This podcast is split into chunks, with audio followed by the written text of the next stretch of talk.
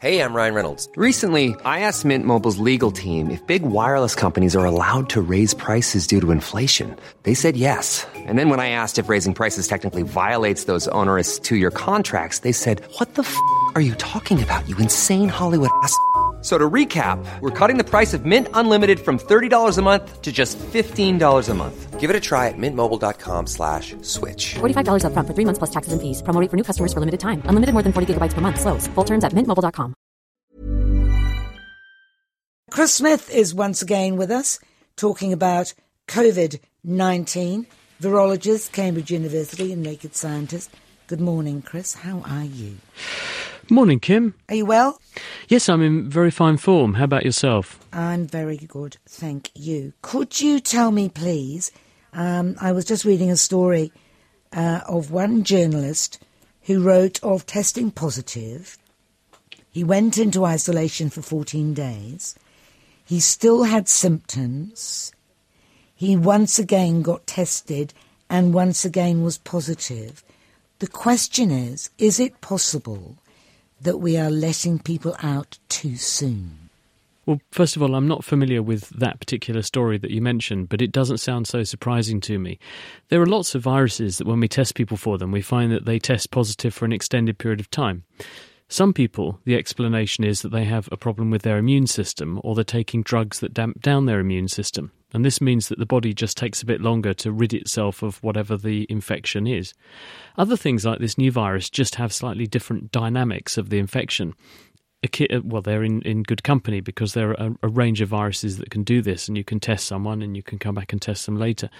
The key thing to bear in mind, though, is that the tests that we're tending to use are very sensitive. In other words, if, if the virus is there in your sample, you're going to find it. And this means that there is a risk that when you test someone, you may detect something, but it doesn't mean that person is actually overtly infectious. They're not shedding enough virus to infect another person. They're not shedding appreciable amounts of virus, but your test can't discriminate between someone it can pick up as you're infected and you're infectious, and someone in whom there is residual virus being shed that's very low level infectivity and probably incapable of, of meaning that person's a threat to anybody. So both the, both eventualities that I've mapped out could account for that person's experience. Um, the antibody tests uh, are once again of interest. Roche, I see, is to start rolling out antibody tests. They're already using tests in Germany, South Korea, and Finland. The previous tests that had been ordered in the UK had proved to be unreliable. How important it is for this new generation to work. Yeah, well, testing covers a range of different things. Uh, the word testing means looking for something, but it can mean different things to different people under different circumstances. So when we're asking, is this person in front of me infected right now with this virus? Then what we're doing is a test that looks for the genetic information of the virus. But once a person's actually caught it, had an immune response to it, and recovered, they've then got no virus we can detect probably, but what they almost certainly will have are antibodies in their bloodstream, and we can detect those antibodies, and they're like a long lived flag. They're a marker that says this person has caught this in the past, and different flavours of antibodies are made against different types of infections. And so we can go looking for specifically the antibodies associated with having caught and got rid of a particular infection, and that tells us a person's had this thing, been exposed to it in the past, and is now probably immune to it. So this is actually going to become increasingly important now because once you've had an appreciable number of people in your population who've caught a, virus and you want to then ask, well, how many? One way to do that is to take a sample of people that you hope is representative of your country's population, and that can be tricky. But by testing the sero prevalence, in other words, what the frequency is in your sample group of people who have antibodies against the thing you're interested in, you can then extrapolate your sample group to the whole population and you get some kind of estimate of how likely it is that that fraction of the population have actually already had the infection. And at the moment, we're making big guesstimates at this, and that's informing our strategy for how long we should stay locked down, what we do to get out of the lockdown, what the likely prognosis is for the lockdown extending for a very long time.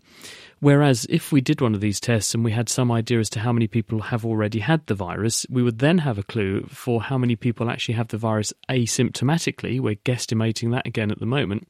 And therefore, we'd have some idea as to what the likely threat was in the country, and maybe what the best way to then get out of this lockdown situation is. So it is becoming important. But this is a very new virus.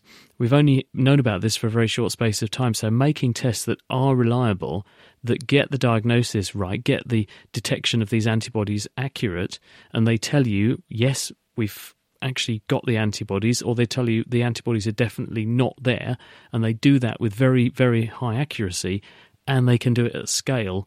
That's a big ask, and that's been the stumbling block. There are tests that will detect these antibodies, but this will be someone with a pipette standing at a, at a laboratory bench doing arduous experiments to do these sorts of tests. They're not the kind of thing that you can bang in thousands of samples in a day through a machine that's highly automated and will do this very reproducibly, very fast uh, on very large numbers of samples. That I think is is becoming the stumbling block, and um, it's going to become more of a problem as we go forward because we really do now know we've had appreciable spread around the world population. We want this sort of data. So you think it's a good idea for the UK lockdown to have been extended for another three weeks, Chris? Well, the problem is um, we're at this stage where we're beginning to see a benefit. The number of people who were dying in hospital was climbing inexorably until about a week ago, and it got to almost a thousand in a day. And the number of people being admitted to a hospital was climbing at the rate of about a thousand a day. And we were saying the cycle time of this virus, in other words, the time from which a person gets it, then incubates it, then gets unwell for a bit, then gets really quite badly unwell for a bit, and then may perish. That time can be as long as a month. So, therefore, we've got to be in this and participating in these control measures for quite a long time before you actually see the corner being turned. We've reached that one month point, and now our numbers are beginning to come down. The number of people going into hospital has stalled and has begun to drop the number of people who are dying in hospital, it's still high. We're sort of seven, eight hundred, some cases nine hundred people per day. But the crucial thing is, it has not climbed higher. And you would have expected, if if we hadn't put these measures in place, if we hadn't stopped the transmission, you would have expected it to continue to climb following the exponential format that it was. And that's not happening.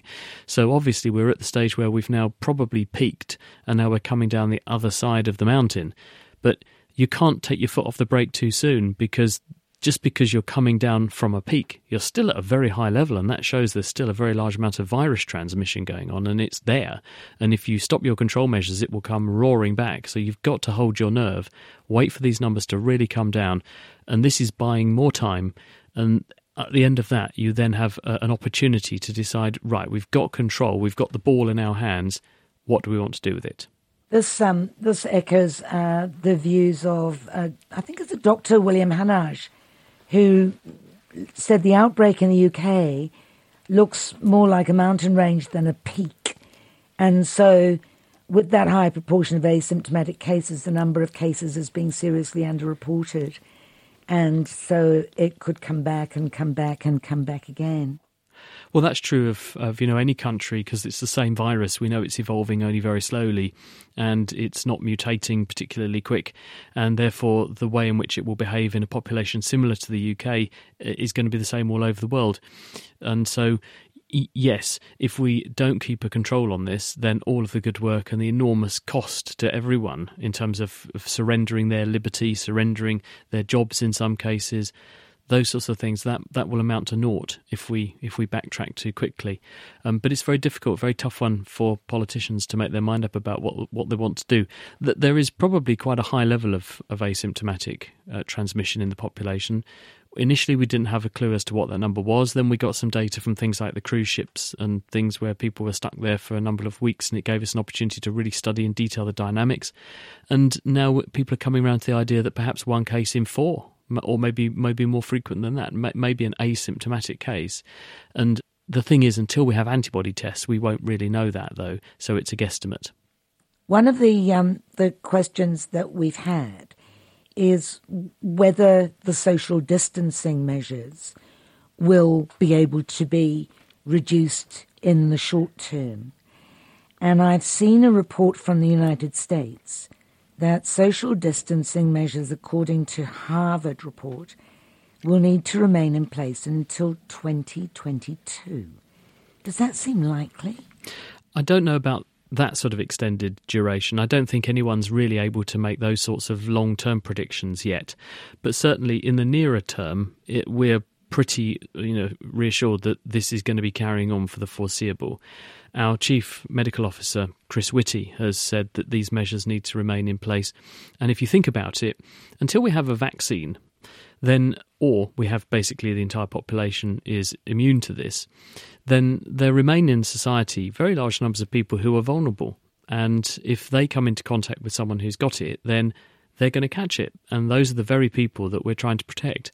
So it's uh, very, very tricky if we don't all continue to put ourselves in a position where we minimize the chances of having it, then the risk to those people we're trying to protect remains there all the time and therefore the risk would rise if we de escalated from the social distancing. And that's the one thing that we do have control over. You think we've got no vaccines to throw at this, we've got no drugs to throw at this, we do have public health measures, and that's the one thing we know is absolutely guaranteed to work, which is why we're using it.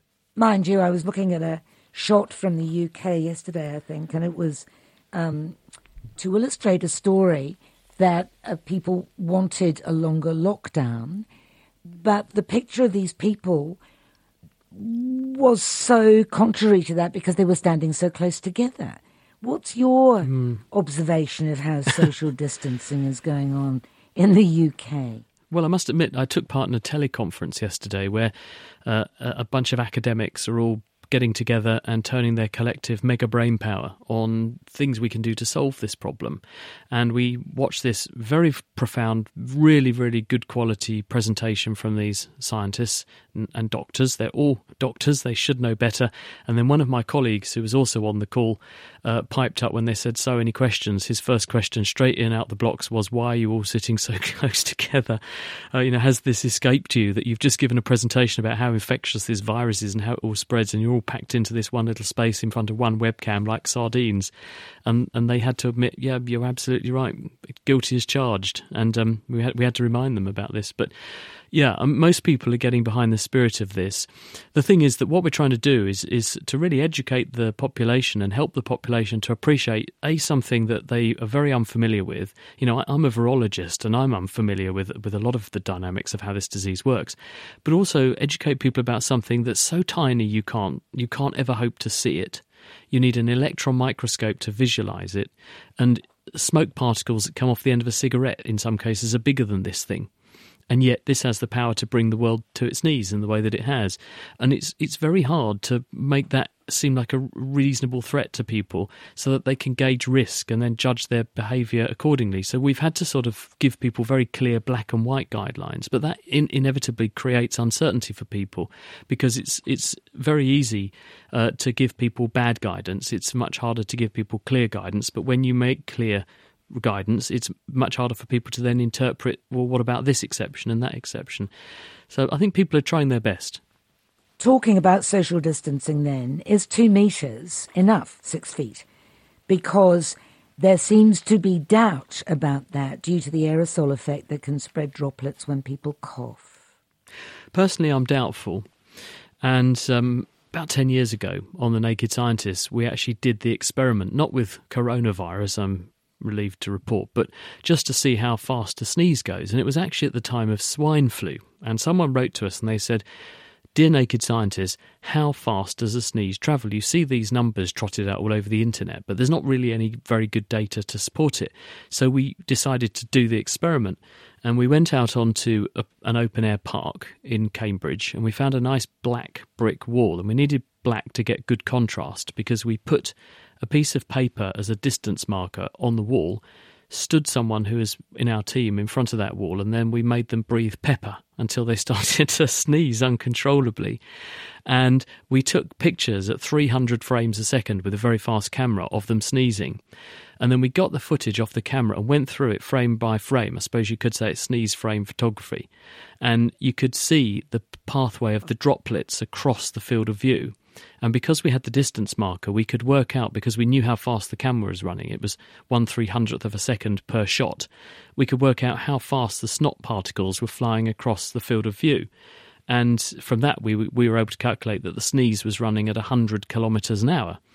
And those were the big particles we could see. Now, the point is that 100 kilometres an hour is pretty fast, and if someone sneezes, the particles are going to be way beyond two metres in more than the time that you can say a chew. So people won't have the time to get out of the way. And, you know, if you fill the air around yourself with millions of virus particles, then they're just going to hang around in the air in their millions, and someone's going to come and breathe them in.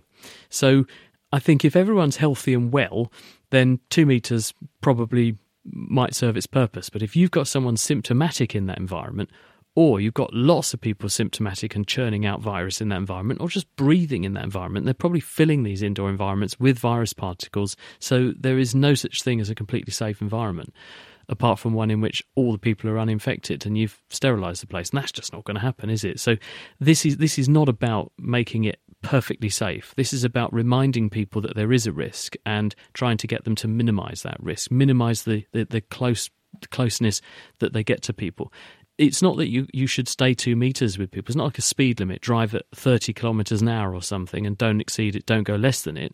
Uh, it. It's a guidance to stay at least two meters away. I think it could probably do with being more, but then you, you've got to make life practical as well, haven't you? So the two meters, assuming that people are coughing and sneezing into their arms as they are supposed to, the two meters may address the issue of just breathing out particles, but it probably should be further away. Mm, yeah, well, the the thing is that it kind of assumes when you when you make these assumptions, people who who come up with these models, they're they're running computer simulations that look at where particles go, and they assume these particles have a finite lifetime but they don't have a, they don't have a short lifetime that's there one moment and then the person the sneezer goes and the, the effect is over because those particles will drift around in the air for hours. So if someone was in an area where they were being symptomatic for a protracted length of time, they're slowly going to increase the amount of infectious material in the air, aren't they? And so there reaches a point where they have significantly boosted the infectivity of a of a patch of air um, when when people go through it. So I don't think it's as simple as saying it's two meters because viruses don't come with tape measures. They don't know. Oh, it's two meters. I mustn't overstep that, and I can't go that and infect that person who's at 2.1 meters. Viruses don't care. They're tiny particles of just infectious bags of genes. They, they don't come with tape measures. We've talked about this before the idea that you can take blood from recovered patients um, who would be rich in antibodies and transfuse that into people sick with the virus to treat mm. them. And the listener wants to know if these antibodies can only come from human blood or if there might be a quicker way of making them in the lab. He says helpful microorganisms have been enlisted to make human insulin for diabetics for about 35 years. Is it possible to make human antibodies in a similar way? Probably not, not with bacteria that easily, although times are changing and people are now making vaccines with tobacco plants um, and, and, antibodies in tobacco plants as well. So anything's possible. But the way we make therapeutic antibodies, you actually do that in cells. You make something called a hybridoma, where you have a cell that's got the ability to grow a lot and you fuse it with a cell that's got the genetic know how for making the class of antibody and the very specific antibody you want. And that cell will then grow quite happily, churning out millions and millions of these antibody particles, and you can then purify them. The problem is doing that in a dish is very constrained by how many culture cells you've got. And to treat an appreciable number of people takes enormous amounts of cell culture. And as a result, it's really expensive. And this is why these antibody based therapies for, say, immune control, when people have inflammatory diseases and that kind of thing, the antibody treatments can be amazingly effective, but they're amazingly expensive at the same time. So, one other source could be to maybe, as the, as the person saying, take your lead from convalescent sera. This is where you go and get the plasma from people who have recovered from a disorder, and you can extract antibodies from it, and you can then give people those antibodies, and they can, under certain circumstances, work in a therapeutic way. This is a well established art. We do this all the time in the clinic for people, for instance, who have had chickenpox exposure when they're pregnant and they've never had chickenpox. A person who's pregnant can get more severe chickenpox, so to, to make sure the mother doesn't become severely unwell, one way to treat that is to give a dose of antibodies from someone who is immune to chickenpox, and then she gets passively protected by these infused antibodies. At the moment, though, we don't know whether such an approach would be useful for coronavirus infection. We know that at least part of this syndrome is an overactivity of the immune response. So it could be that giving people a whole heap more antibodies from people who've already mounted an immune response may paradoxically intensify the disease rather than help them. It may be there's a critical window period when one would have to intervene in this way to save somebody. And if you give the antibodies once they're into a later phase of the disease, when the immune system is becoming too active and doing more damage, because that's what we think is driving this, it may be it would be the wrong timing, if you see what I mean. On the other hand, it might be very useful. We do use antibodies from other patients in this way. It's called immune modulatory treatment, and it is under certain circumstances quite effective.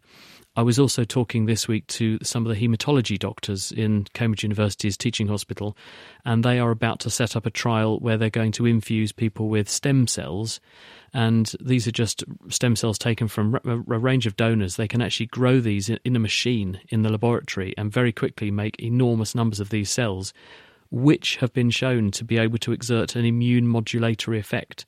And they're wondering if they might be able to gain control of the runaway train that is the immune system overreacting to coronavirus infection in some people by giving these infusions of stem cells. So they're going to pretty soon start a, clinical trial to try that as well. And that's sort of working that's in a similar way. Because that goes to another question um, that's come in. And it says, given what kills people is the vast overreaction of the immune system to the virus, our cytokines. Couldn't we use drugs to hinder or block the cytokines in victims in ICU? Yes, and this is exactly some of the trials that are ongoing. There are some antibody based therapies and some other treatments that are being tried to undermine the runaway train of the immune response in these individuals. One of which we've mentioned is cell therapy. It might be possible to use convalescent serum in this way. People are also now trialing very specific antibodies which target some of the signals that the immune system uses to fight. These are called cytokines, and they include a range of signals called interleukins. Some of them play a really critical role in winding up and really tooling up some aspects of the immune response. And in some inflammatory disorders, you get overactivity of these immune circuits, as it were. So there are drugs already in existence to hit some of those. So scientists are now trying to repurpose some of those and try them to see if that would pull the rug from under the inflammatory response in these coronavirus patients. Very early days, we don't have any data yet. You will have had a look at our current figures 1,409 cases 816 recovered, 11 deaths. We seem to be on the correct trajectory, but is eradication a reasonable goal with a disease that could be, in so many cases, asymptomatic? I think it's going to be really hard, Kim. And, you know, I've been talking to lots and lots of virologists, lots and lots of vaccine experts in the last few weeks, and they are very skeptical most people are of the opinion that given how well optimized to humans this new coronavirus is, it has a really high prospect of just becoming another circulating human coronavirus and causing seasonal infections and cold like symptoms, or in rare cases, more severe outbreaks.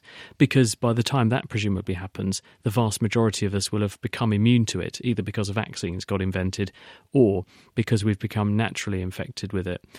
My own view is that it's really, really m- highly likely that a vaccine is going to take an extended period of time to appear and be scaled and scaled safely and then got into people and then protect enough people. And by then, uh, it won't have been possible to sustain these lockdowns in this way.